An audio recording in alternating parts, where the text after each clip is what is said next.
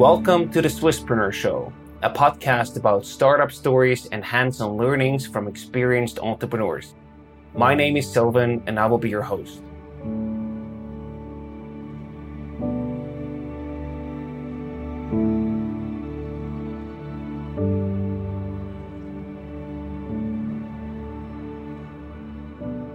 Today the sun is shining and we are on our way to the rural area in the canton of Bern, more precisely to Jegenstorf. Most of the time we record our interviews in offices and co-working spaces. Today we are settling in a residential area, the home of Tanya Lau.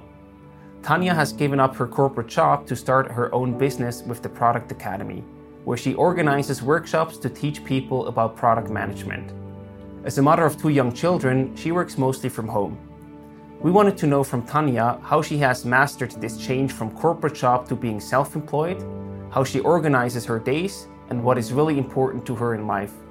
An exciting Q&A session about career, family, and flexibility.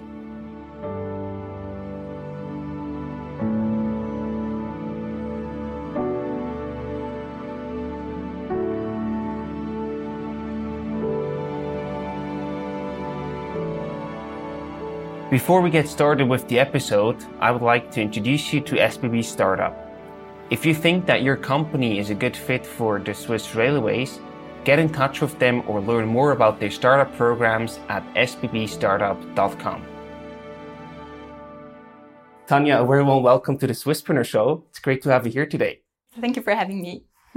you were working as a head of product at Syrup, and that is a very demanding job itself. And I just wanted to know how was your work life balance before you actually became a mom?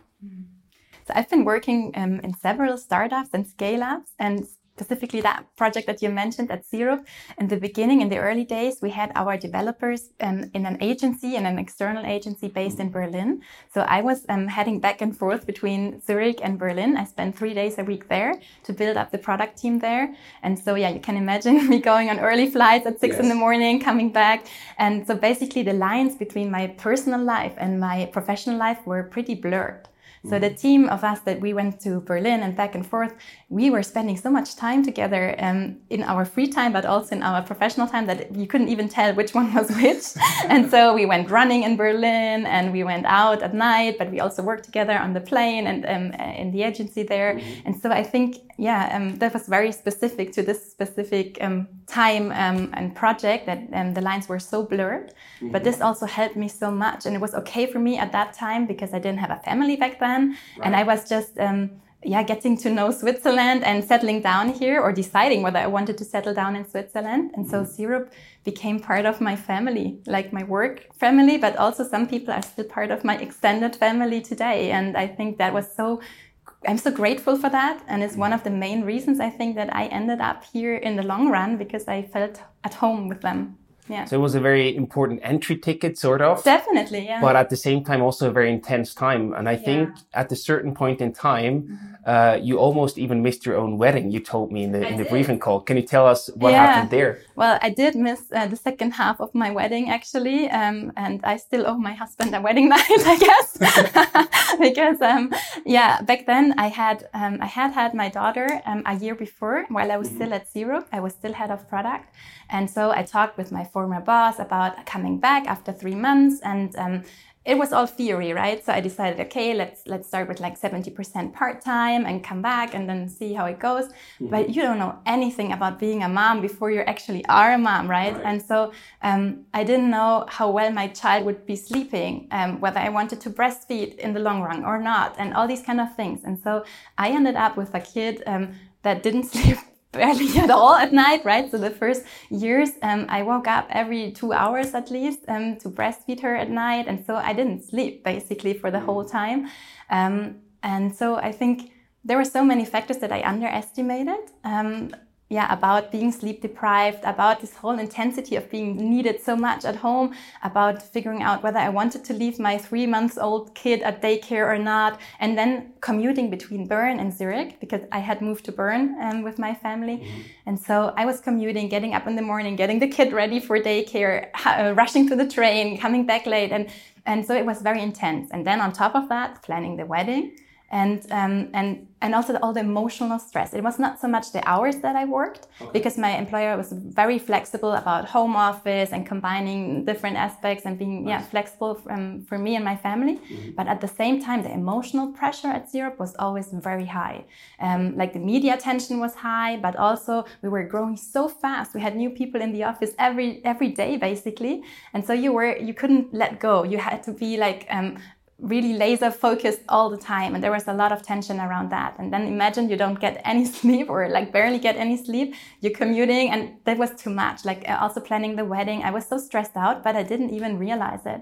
So i lost a lot of weight during that year and i didn't realize that and i didn't have so many people here because i was still new to switzerland um, mm-hmm. who could have noticed. I think my friends back home in, in munich they would have noticed but here i mean everything was so new and i didn't have the support system in place and so um, at the wedding itself, I kind of collapsed at the, ha- at the halftime basically, and I missed the dinner. I missed the whole night. I had to leave the venue basically, and it was a very intense experience for me and my husband, obviously, but also for everybody involved because it happened in public. So there was no way of denying it. I had to mm-hmm. accept the face that the fact that I had kind of burned out myself although I don't know if it was officially a burnout or not, it was never diagnosed. But in the end, I decided, okay, I have to change something. Mm-hmm. And this was the moment in my life where I decided, um, I still want to work. It makes me happy, but I need to recalibrate and find something where I find enough energy at home and at mm-hmm. work and can combine this in a more flexible way that um, adapts to my life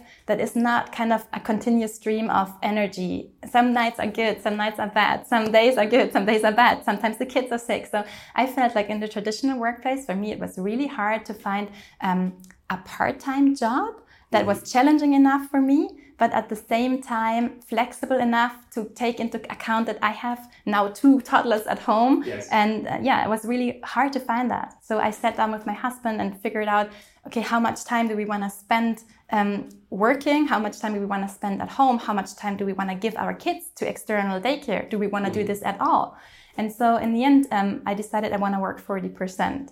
And yeah, when you start looking for challenging jobs with a 40% workload, it's really hard. I can imagine, yeah. right? Yeah. So if I can uh, sort of summarize that in a, in a certain way, what changed from you was the, the, the mere focus of what's really important to you, mm-hmm. right? First, in the beginning, before you had kids, your job was super important to you yeah. and you were incredibly invested in yeah. the job. But then something changed and you mm-hmm. realized, hey, there's actually more and you cannot continue like that. Yeah. So how did that focus shift and, and how did you actually find out what's important to you? Yeah. So one, um, I already mentioned that is that my body really told me I need yeah. to stop. This is not sustainable for me, and it's mm-hmm. also not some, something I don't want to do in the long run, right? Um, but on the other hand side, I also realized that I was not so much in line anymore with the values of um, how we ran the company and um, with my own values. I kind of lost mm-hmm. um, kind of touch with who I am partly, and um, this shocked me in a way. So I spent some time directly after the wedding. Um, we went on our honeymoon, and then um, I spent some time also doing an online kind of an online mentoring program, a remote mm-hmm. mentoring program, where I kind of spend a lot of time thinking about what's important to me, what are my values, what makes me happy, where do I see myself? And this takes time. And it's really hard to do that while you're running really fast, right? Mm-hmm. Imagine you're running a sprint. There's no much time to think about these kind of questions, right? Otherwise you get super slow, Ex- right? Exactly. And so I needed to slow down. So I took mm-hmm. some time off. I really, um, forced myself to slow down and um, that's when the energy came back and that's when, when i really kind of started digging into my soul and what I really wanted to do. And I didn't know after, like, even after six or seven months, I still didn't know what I wanted to do. But mm-hmm. I got to the point where I was comfortable admitting that I didn't know. And that was the starting point for me to kind of really be open to all the possibilities and really question the traditional models of how much we should be working and whether I can start a startup with a newborn or not, right? Sure. Can you walk us through some of the exercises that you did mm-hmm. there? Because I can imagine that other parents, also other people mm-hmm. in general, you know, face the same challenges or questions about yeah what is really important to me? What yeah. should I do with my time? Yeah. What has particularly helped you? What kind of exercises? Yeah. So, well, there's a, a, book that's not part of the mentoring program, but a mm-hmm. book that I really loved reading, which is um, Find Your Why by Simon Sinek. I'm not sure how to pronounce him, but yeah, I'm sure many people know him already. He has mm-hmm. great videos and he has a whole book that is um, f- filled with exercises that you can do and um, kind of uh, an exercise on how to um, conduct a dialogue with people who are close to you to kind of dig deeper into what's really important to you, what drives you ultimately, what's your real why. And I think that's the basis to really find out what what is it that you stand for with your mm-hmm. personality and with your soul, basically. That's one thing that I can recommend doing. It's a, really nice book. And then um, in this program, we had different um, exercises, but one that I remember quite vividly was the one um, in German. It's called Schaukelstuhlübung. So I don't know the, the word in English right now, but basically it's imagining you're sitting on a porch and you're like 80 years old and you're mm-hmm. looking back at your life and you're kind of imagining, okay, what were the, the moments that are still stuck in your head, the good ones, the bad ones? How did you get here? And what happened? And, and then kind of walking back and, and um, adjusting the focus like a lens, even more and more and more, zooming out of your life and then mm-hmm. zooming closer and closer. So in order to get where you want to be when you're 70 years old or 80 years old, what do you have to do 10 years from now Mm, I don't know, two years from now, six months from now. And so I, I realized, okay, I really want to have a second child, but my body is in no condition to have one right now because I'm right. so burned out. So what do I have to do to be to become pregnant again? And this this kind of shifted my whole focus of what's important to me, and um, zooming out and zooming in again helped me really um, take the right decisions for myself. And then you realized you cannot continue working with that like sort of workload, right? Right. Yeah. And it's not just the workload. The thing is like I I still sometimes work a whole night. I pull an all-nighter because I'm really excited about what I do, or I have a lot of work sometimes, but mm-hmm. but I decide when I want to do it. And I sure. know that I have some islands built into my system where I can kind of relax again.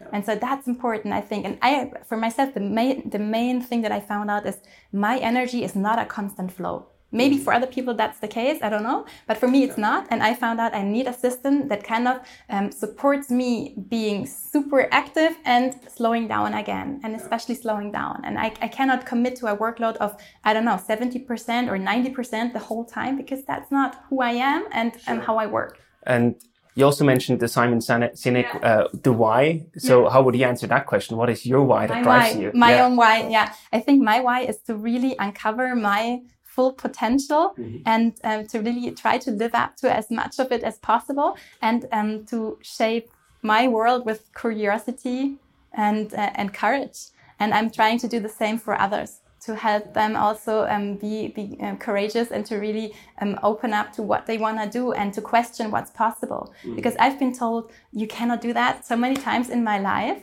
Like you cannot found a startup with a newborn. You cannot, I don't know, um, squeeze your masters in into a couple of months and do something else at the same time. But I found out I can, and I don't want to. I don't want other people answering the question what I can do and what I cannot do.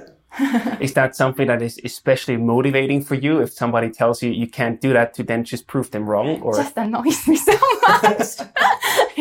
I think it's just annoys me especially if it's my parents. But now I mean, they don't do this anymore. But yeah um, back then i kind of felt like you don't know me. I know what i can do. But i have to admit i sometimes go um, I kind of cross the lines of what's healthy for me. Mm-hmm. And this has happened in the past, as we have seen with the wedding. So I needed to kind of um, empower myself, but at the same time, step up to this responsibility and own it that I'm responsible for my happiness and for my life, not my husband, not my parents, not anybody else. And once I, I did that, kind of really um, accepting the whole um, responsibility and own, owning my own life, mm-hmm. I was also able to um, dive into all the freedom that comes with it. But you cannot have one without the other, I think. Yeah, that makes sense. Yeah you also you were also talking about the preparation of actually becoming a mom. Mm-hmm. So was there anything you know in particular that you did that prepared you to become a mom before you had had a child well i had while i was pregnant i had all these nice apps where you can look like what size your baby has and, and all these mm-hmm. kind of things and I, I had a plan like right up to the day of giving birth that's kind of where I felt prepared, but I had mm-hmm. no clue what was coming afterwards. and I really remember the day when I came home from the hospital with mm-hmm. Maya, like three three days old, and I came home and I realized, holy shit, there is no button here that I can press where the nurse comes, like in the hospital, where you can like press and somebody comes and takes the baby. So what do I do when I have to go to the restroom? Where do I put her? I really didn't have any clue, any clue at all. And yeah, but then you learn. It's the steepest learning curve you have in your life, I think. The one that you have as a baby and the one that you have as new new parents. Absolutely. So sometimes I guess you would also like look or need some help from someone else. In in what kind of areas are you looking for help and from whom basically? Mm -hmm. That was one of the important lessons I learned when I kind of broke down at my wedding that I mm-hmm. didn't ask for enough support because I have always been very self-sufficient in my life and been proud of not needing so much help, right?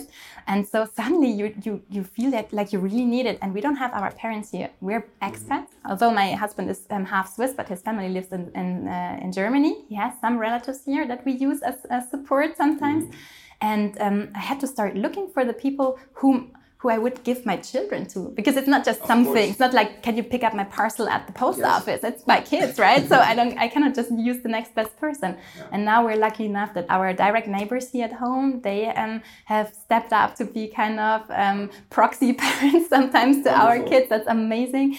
And um, my parents and his parents they come visit us, but then they come for a whole week and I don't want to go into what it means to have your parents here for a whole week. That has upsides and downsides, right? You cannot just call them for coffee and for two hours. They're here for the sure. whole week then, basically. Yeah. but it's yeah, but it's awesome. I love it, and it's just a little intense sometimes. So um, the advantage of having parents nearby is that you can really just call them when you need them and send them away when you don't need them anymore. This is a luxury I don't have so much, but I still love when they're here.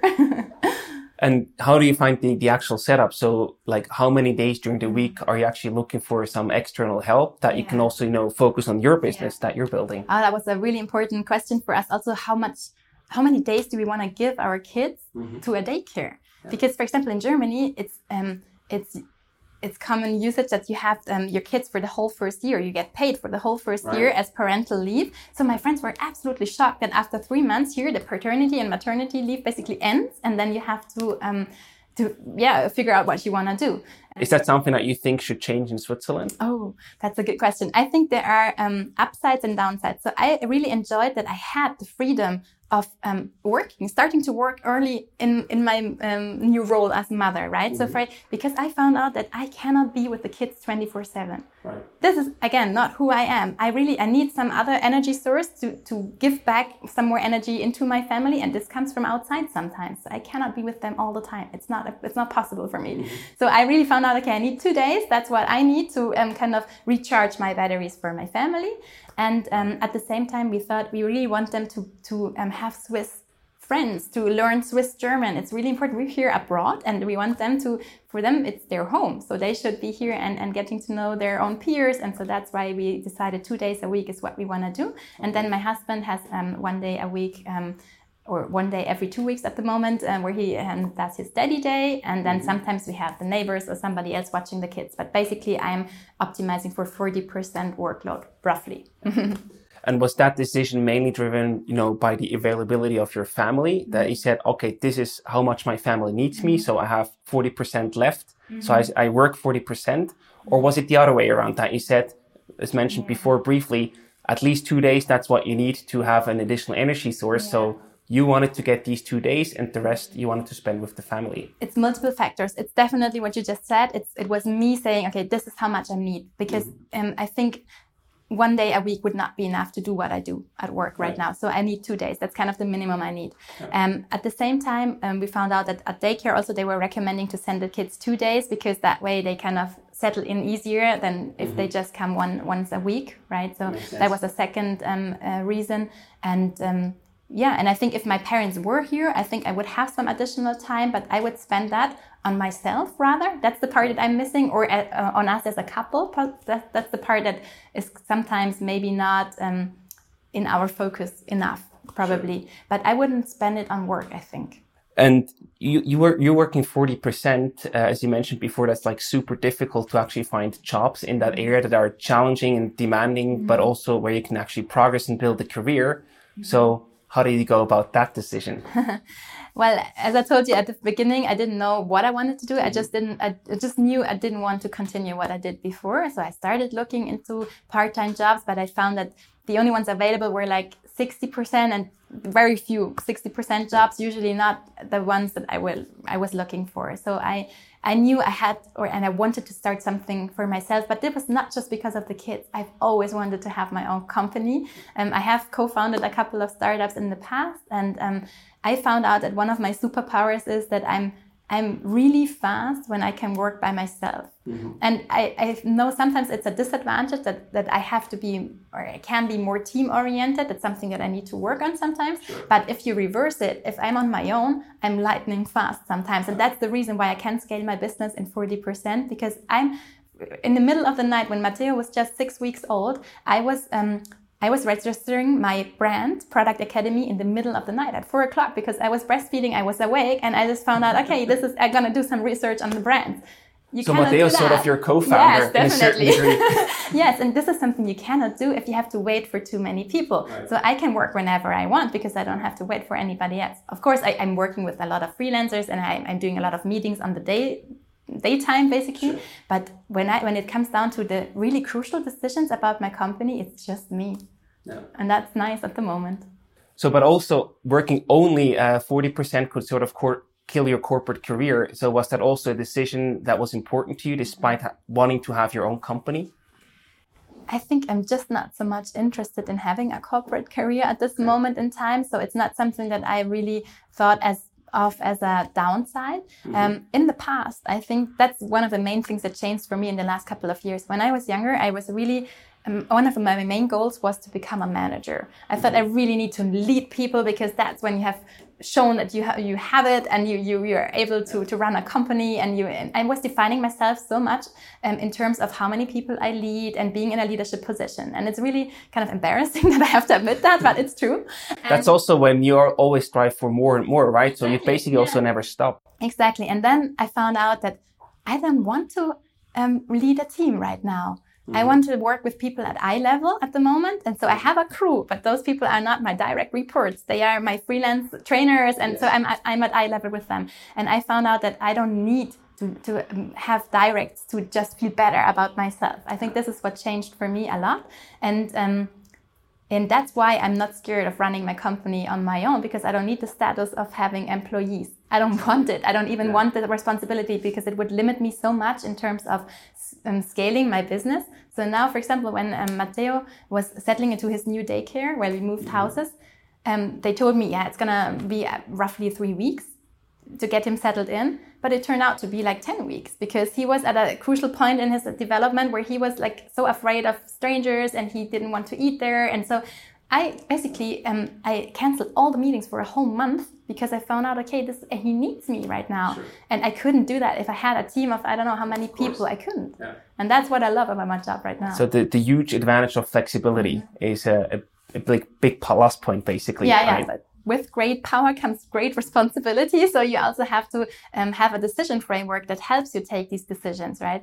Um, and that's where where I say for me it's family first yeah. that helps me a lot. Yeah, which also shows like if your kids need you, yeah. you are there and cancel the meetings that you have, right? Yeah. And you might still catch up work when they sleep, for example, but they come first. But I think this is the the biggest accomplishment for me is really not to um, yeah, the biggest accomplishment is everything I have said no to. Not the mm-hmm. things that I have done, but the things that I didn't that I didn't do. Saying no to the possibility of doing a TED talk I would love to do that one day, but I found out, okay, right now I don't have the capacity to, the resources to invest and make this really my talk. So I, am saying no to that. I'm saying no to a lot of conferences. I'm saying to no to mentoring certain people that I would love to mentor, but I can't. I'm saying no to brainstorming sessions about cool startups. I would love to do that, but I can't at the moment. So I'm really, every no that I say makes me kind of stronger and more, more focused on what I really care about. And there will be other times that I can say yes to certain things, but at the moment, saying no, this is something I learned in product management. It's something that you have to do to be focused, and you can learn to do it more and more gracefully. I think that's the deal. right. So, to what do you say yes to at the moment as a, as a mom, basically? As a mom, well, yes to my kids, yes to family life, um, of course, with all its agility. And um, I'm saying yes to listening to them. I'm, this is one of the big topics in the uh, last couple of months. Um, I found out I'm not the best listener. I, I, knew that already, but I'm working on it a lot. So to truly, truly listen, like to truly listen what they want to tell me. And um, to, I'm trying to do the same in my work life now, but um, it's a skill that is um, often forgotten, especially amongst managers because um, we're talking so much that we forget to truly listen. And I think that's something that you can really train with your kids and, and in your daily life, even if you don't have kids, there are so many opportunities every day to become a better listener. And I think this is key to listen to yourself, but also to the people around you to really let them transform your life. You have to be really open to be a good listener. And how do you listen well? How do you listen? You have to be um, really open to the possibility that your world might change, to not mm-hmm. um, to question all the assumptions that you might have had before. So I'm trying to be very um, um, kind of mindful of the assumptions that I have, to really state them openly, and to let them be questioned also, mm-hmm. um, and to be. Do you have to be in the moment? And that's where something is really difficult. Um, I'm doing a lot of meditation these days to try to get better at this because my mind runs free when I'm with the kids. Sometimes I'm thinking about what to pack for the next workshop and then I'm not there. And kids are super good at sensing that and they will show you in their own ways. They will show you you're not here. You didn't how, look. How do they show that, for example? Well, Maya is old enough to tell me. She said, like, when she's on the on the slide, for example, she says, "Mommy, look at me," and and then I said, "Yes, yes," and she said, "You didn't look." Why? Because she knows. Yes. I didn't look in that moment. She's right, and I have to apologize for for that. And Matteo um, just shows me by um, being cranky and I don't know, being like clinging to me physically, and um, that he needs my attention. And uh, and so that's a good good way to check. Am I here? And in the beginning, when I started my business, uh, my own company, I was I was um, trying to combine both. So I was on the playground checking my emails and I found out, oh, the front page is broken. So I was trying to fix the front page on my mobile on WordPress. It's the worst thing you can do. And, and at the same time, kind of pushing my kid on the, on, uh, um, yeah, on the playground. So, um, this didn't work. So I really had this, had to find out how to separate the two things and to be with my kids when I'm with the kids and to be at work when I'm at work. And um, I'm getting better at it. I'm not perfect, but I'm getting better. And I think it makes me happier in both parts of my life. I guess you still have your mobile phone with you when you're with the kids mm-hmm. sometimes. Mm-hmm. How do you deal with like you know incoming messages, yeah. emails, and so on? Yeah. Did you like deactivate all the push messages? Or? I did that recently. Okay. It's something new um, that I'm trying out. Actually, my phone broke a couple mm-hmm. of uh, weeks ago, and um, that way um, it kind of switched off all the time. And okay. so I found out, hey, this is so liberating. Suddenly my phone was off because it didn't have any battery left at 70% of battery actually. And so I found out this is amazing. I cannot even if I wanted to, I cannot even um, respond right now. And I, I, realized how often I take out my, my phone and check the messages. I just realized that. And so I started switching off the notifications and um, I'm, I still have my work emails on my phone. And there are certain times every couple of hours, um, I'm still checking them, but I'm getting better at also finding out is this something that really needs my attention right now? Is this even something that I can change right now? If not, it has to wait. Yeah. And I guess that's most likely the answer. Like, yeah it's not urgent, so wait, I don't take care of it right exactly, now. Exactly, exactly. So the only call that I'm always gonna take is the one from the daycare, because if they call, that's why I have it. Um, uh, yeah, when the, kid, when the kids are with me, then daycare won't call. But um, when I'm working, that's the only reason I always have my phone with me. Sure. Yeah, that makes sense. Mm-hmm. At the same time, like running and setting up your company and also working as home as you do has mm-hmm. an advantage of sort of deleting commuting from your timetable, yes. right? Is that an, an, a big advantage for you or is that something that you actually also even miss a bit so um, when I was commuting to Zurich, when I was at Zurich, and the commute was one hour, mm. and that's that you can do a lot in one hour, and yes. it was also helping me frame my day because I had this one hour before I got into the office, and the mm. minute I set foot into the office, I was kind of in a million meetings, and I didn't have any time to get actual work done. So I needed the time to prepare the day, and I also liked the time to kind of wrap up the day at the end when mm. I came home. So I like commuting actually. Um, but right now, I don't miss it so much. Um, I love working from home. I'm doing this interview in my Birkenstocks. How how amazing is that, right? So um, I, I can work like the minute I get up, basically, and that that's really cool. And um, but sometimes um, I really have the feeling I need to get out of the house in the weekends because I have work here. I have the whole chores of my household here. And so sometimes I need to go out of this house because it's also my office. So you need to really find out how to separate um, your roles as a mother and wife from the one as a business person. And sure. so that's why I have my office in the top floor because I kind of leave the mess here and just go upstairs and, and I'm just working. And at the beginning, I was trying to clean up the first hour of my workday because everything was a mess. And I found out, no, this is not going to work because my husband at the office, he's not cleaning up in the first hour of his workday, right? So I just um, learned to let everything be this, the way it was at this moment and just went, went upstairs and worked. Yeah. but it's a learning process. but it seems to make sense that you clearly different differentiate the different areas yeah. of work and family life. Mm-hmm. Um, that you also like have this clear distinguishment. Yeah, it helps. you also talked about your husband. Yeah. Um, so what is the role of your husband? What does he play in order to you know make the whole thing work and also supporting you as a mom? Yeah wow, he's my rock. he's the person that calms me down when everything's on fire and when I'm really um, kind of um, also losing um, the view, the objective view of what is happening in my life. Because mm-hmm. if you're working by yourself, you don't have so many sparring partners. And sometimes I use him to kind of bounce off ideas or when I'm freaking out about not getting enough applications and he's there to support me, obviously. Um, and he's generally more um, oriented towards stability and I'm more oriented towards change. I'm always trying out new things and, and, new recipes, new everything. And he would love to have the same cake for the rest of his life. So kind of there's a, a certain tension between us, but we managed to um, use that for, for good, basically, to, to help uh, leverage out each other's um, strength and also each other's weaknesses. Mm-hmm. Mm. But sometimes there's a lot of discussion around as well. I can imagine, but that then also leads to good uh, decisions, I guess. Yeah, yeah. I think we talk a lot about what we want for our family. And the mm-hmm. thing that I value most is that everything is up for debate all the time. So just because we agreed that currently I'm working 40% and he's working 90% these days, that does not mean it has to stay like this. So just recently we decided next year we want to do a sabbatical because we really feel like, okay, moving houses and, and having two little kids, this was draining our energy so much. We need to recharge. And this is not something we can do on a one week family vacation. So we need more time and we want to do this next year. And so this is the kind of stuff that I'm talking about. Um, and he's a traditional job, so he has to work this out with his employer. It's not so easy for him, but he's willing to make this happen. And I think this brings a lot of freedom to our life.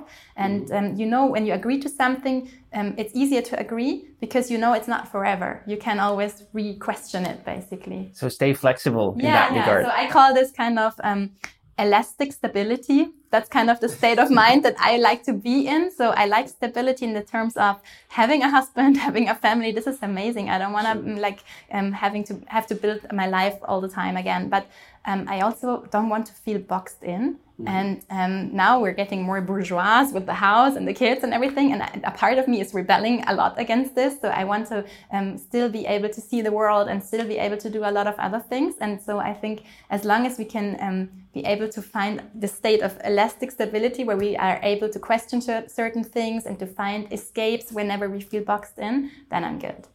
good. is there any certain like you know success or like the, the model that you set up the mm-hmm. success model how you work together how you split up the responsibilities how did you find that how, how did you come to that conclusion and what could other people learn mm-hmm. On how to get to such a success model for themselves, learning from your setup, basically? Well, first of all, I wouldn't call us a success model because I think we're still learning so much every day and we're failing a lot. So sometimes um, we're arguing like every, every other couple uh, uh, about who is doing the dishes and whatever. Like it's, it's normal, right? So I think um, we're not that success model that is something that everybody would want to copy. Uh, um, of course not. But I think um, a couple of things that I learned is that um, my husband always wanted to support me, also with the household and everything. And he came, came home from work asking me, okay, what do I have to do at home? Mm-hmm. And I hated this because I don't want to be put in the role where I have to be the manager of the house, yes. telling other people what they have to do. I don't want this.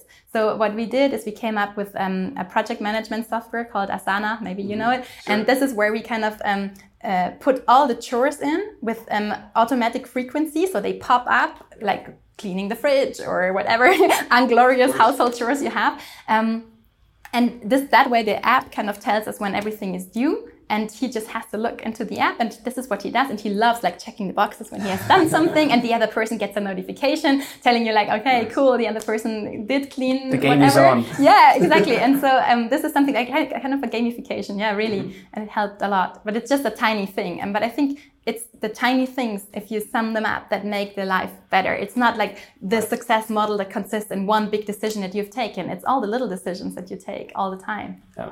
I think that's a very good hack. Are there any other hacks or tools that you would recommend others to check out? Ah, I have to think about that. Um, well, generally speaking, I think um, learning um, or improving your conflict uh, competence skills is mm-hmm. really important because I think most of us, especially at home, um, we are if you imagine a scale of um, personal attack as being the, the worst thing that can happen and artificial harmony um, like staying away from conflict. I think most of us has, have a tendency to stay more in the area of artificial um, harmony. Also in teams, this happens a lot. And I think um, realizing that conflict per se is not something bad. It's not mm-hmm. something that should be threatening your relationship if done right.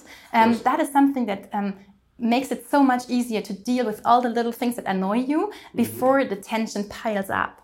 And I think so. I've been um, taking courses in conflict competence. We also have some of them at the academy because I think it's so important to get comfortable with conflict. And and so yeah, that's that's another advice. And negotiation skills as well. It's something I'm really passionate about, especially for women. I think learning how to negotiate and that's a good thing. And mm-hmm. this can also be so useful for your personal life because it starts with knowing what you want. And that's because um, that's the reason many negotiations go south because people don't know what they're actually asking for. Right. And so you need to start spending some time thinking about what you want and what you're willing to give up for it and what you're willing to trade. And then you can negotiate and then everything is negotiable. Yeah. And where's that particularly important for women or even moms? Well, I think some of them at least have a tendency to even stay away more um, from conflict than men do, maybe because mm-hmm. um, some of us um, have a tendency to stay more in the harmony area or to stay away from conflict. But I don't want to, I don't want to generalize because I have a lot of women in my network who are great at negotiations and fierce and, and kind at the same time. So it's not something that we cannot do. It's just something sure. that maybe is more embedded in the role of mother and caretaker and, and whatever. And there's so much mental load that sums up if you, for example, not just taking care of the household, but um, thinking about all the appointments for the kids, about organizing the next birthday party, gifts for the friends. There's so much stuff that is just pure mental load and it's not visible. It's not even visible as like cleaning the fridge. It's a lot of stuff that's just in your head and making that visible and um, delegating some of it. Um, that's something that feels really good. Absolutely. yeah. At the same time, you know, all these tools are linked to pro- productivity, but productivity is also very closely linked to sleep. Mm-hmm. Do you have any recommendation on how to get a good night's sleep no. as a mom of a newborn? No, but I would love to get some because I have like two kids at home who barely sleep, and uh, no, it's getting better, but um, still, yeah, we've been sleeping so little in the last couple of years, and this is the worst thing that can happen for your body. So the only um, thing that I have that comes close to good sleep is meditation. Mm-hmm. So this is something where I can recharge my batteries even in a 10 minute break. And I learned to use that as a tool, but I really am looking forward to getting some more sleep. So yeah, I have to pass on that one. Maybe you can give us still like some numbers, you know, that people can get a realistic image about what it actually means to be a parent of a newborn. Yeah. So like how, how long do you actually sleep in, on a regular night? Um, so in the beginning, when Mateo was uh, super little and also Maya, um, they woke up every one, one and a half hours. But there are some kids who sleep from the second day on, on the planet, right? So, I mean, I just happen to have two kids who don't sleep that much. But, um, nowadays it's getting better with the older one. She um, sleeps well if there's somebody with her. So we are still co-sleeping with our kids. Sometimes even all the four of us in our bed. Um, currently we have two beds with two um, two mattresses so you can sleep with one kid each if it's necessary. Sure. but our kids like to be close to us and we like it too because looking at the whole life it's just a short time span where your kids would even want you in, in their bed. Yes. so i think i'm still enjoying this while i can. Um, but at the same time yes i'm waking up multiple times a night um, also because i'm still breastfeeding and and so yeah um, it takes a while um, to go back to sleep. And yeah i think i'm getting maybe four good hours of sleep a night and then a little bit on top of that, maybe depending. Yeah. Mm-hmm. And then when you actually do meditate throughout the day, do you do that just on your own with a timer or do you use any specific apps that guide you through that? I have been using um, Headspace and um, these days also Seven Minds. Those are the mm -hmm. two apps that I know um, that I really like because there's some guidance around it and it helps me that there's a time frame and I don't have to be afraid of not waking up again, basically. But I also do some yoga and there's some meditation involved in that too. Um, I need some guidance from outside because I'm still not at the point where I can generate this internally so much, but I would love to get to the point where I just sit down and meditate on my own. Absolutely. Mm -hmm.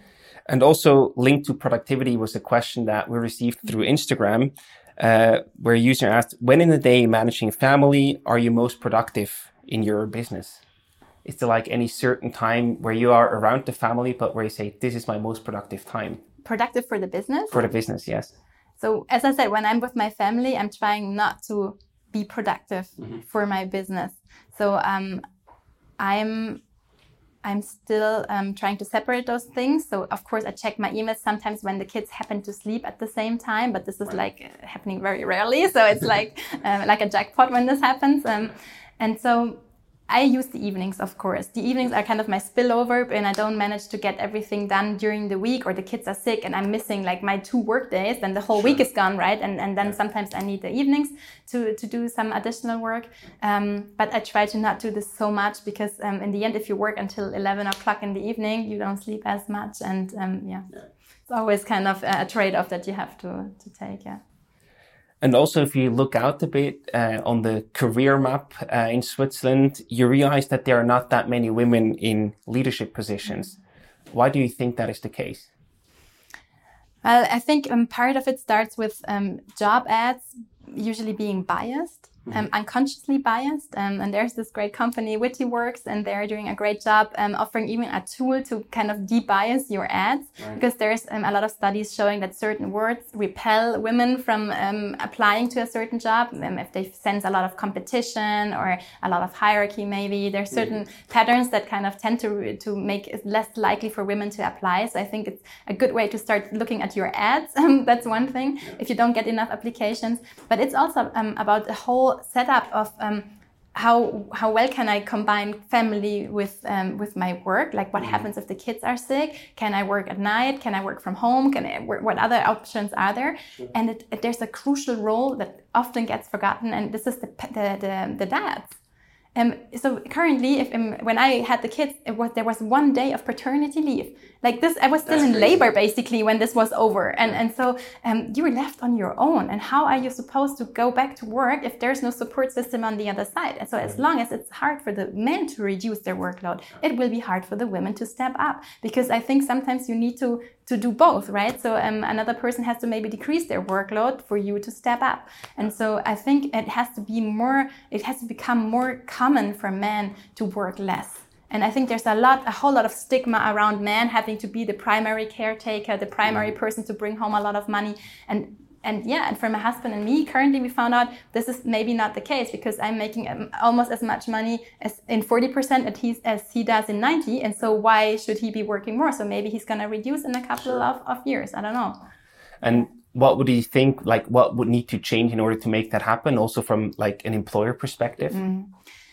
So I think paternity leave in general is something um, that is really helpful because if you spend more time with the kids early on, you mm-hmm. bond a lot more with them and you are less afraid of taking care of them. Because I think a lot of dads, at least my, my husband was too, um, afraid of taking the kids by himself for a whole day because he had mm-hmm. he didn't spend as much time with them. So he didn't know the little ones so well at the beginning. And spending more time with them um, yeah proximity creates trust creates all the, the good feelings about this. So in germany um, you have these 14 months of parental leave and um, you can have two a month, for example, as a dad, and combine mm. them with the 12 months of your women, uh, of your your um, sorry your wife, and you can then maybe go on vacation together or whatever, spend some time together, and especially the first months, it's crucial. You need help as a as a mother. Absolutely. yeah, and so I think the dads play a key role in making this more equal, yeah. also at home in any sense. Yeah. But our society and employers don't account for that at the moment, right? Or not enough. Maybe, yeah. I mean, maybe some do, some don't. But in general, um, what I've been seeing is also that um, a lot of our work system is still built around the concept of output.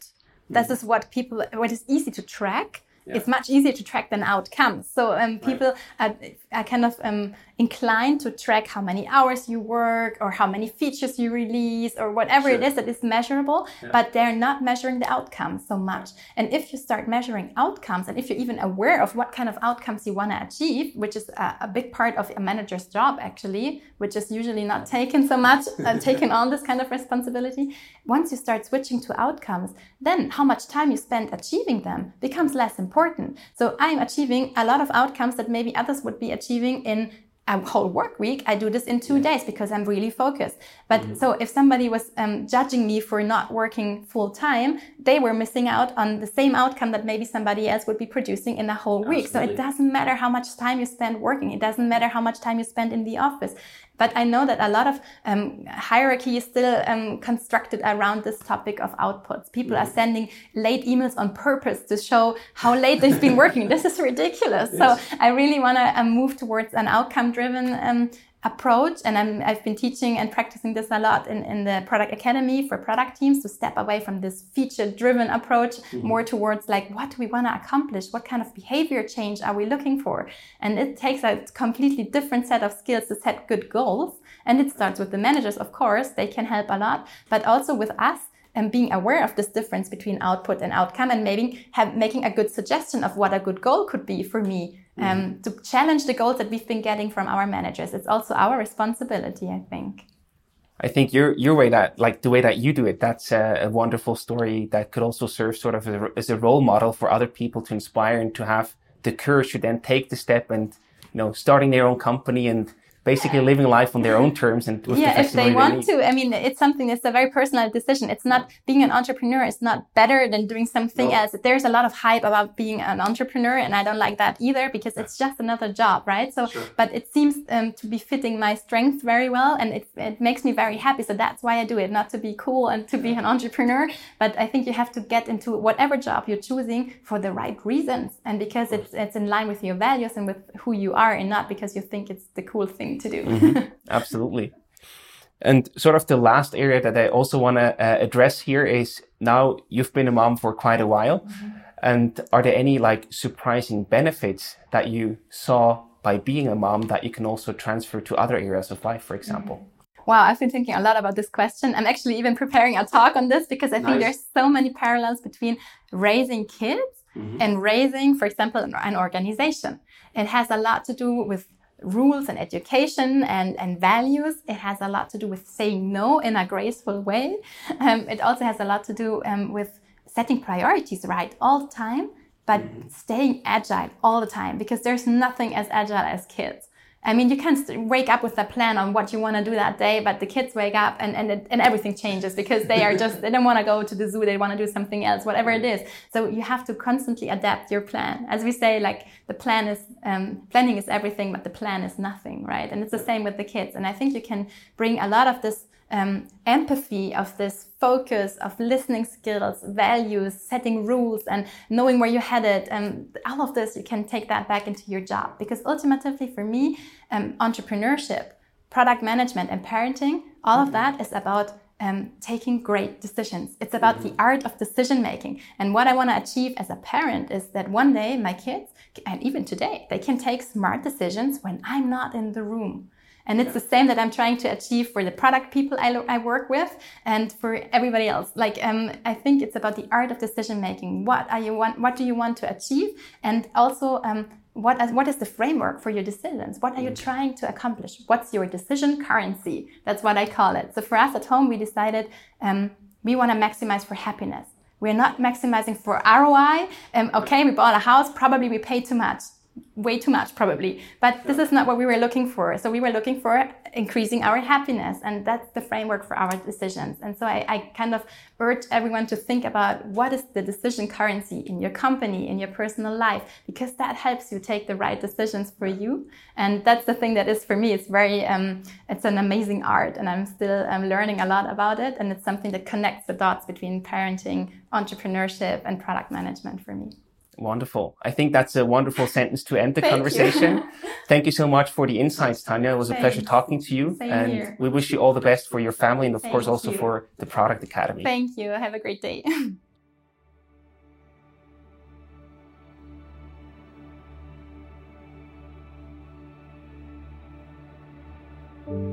Thank you very much for listening to today's episode. If you enjoyed the content, we would be thrilled to receive your rating on Apple Podcasts. That way, you not only support Swisspreneur, but also help other entrepreneurs discovering the show and finding more valuable information on how to run their businesses. Next week, we will already be back with an all new episode of the Swisspreneur Show, so we hope to see you again then for a new episode.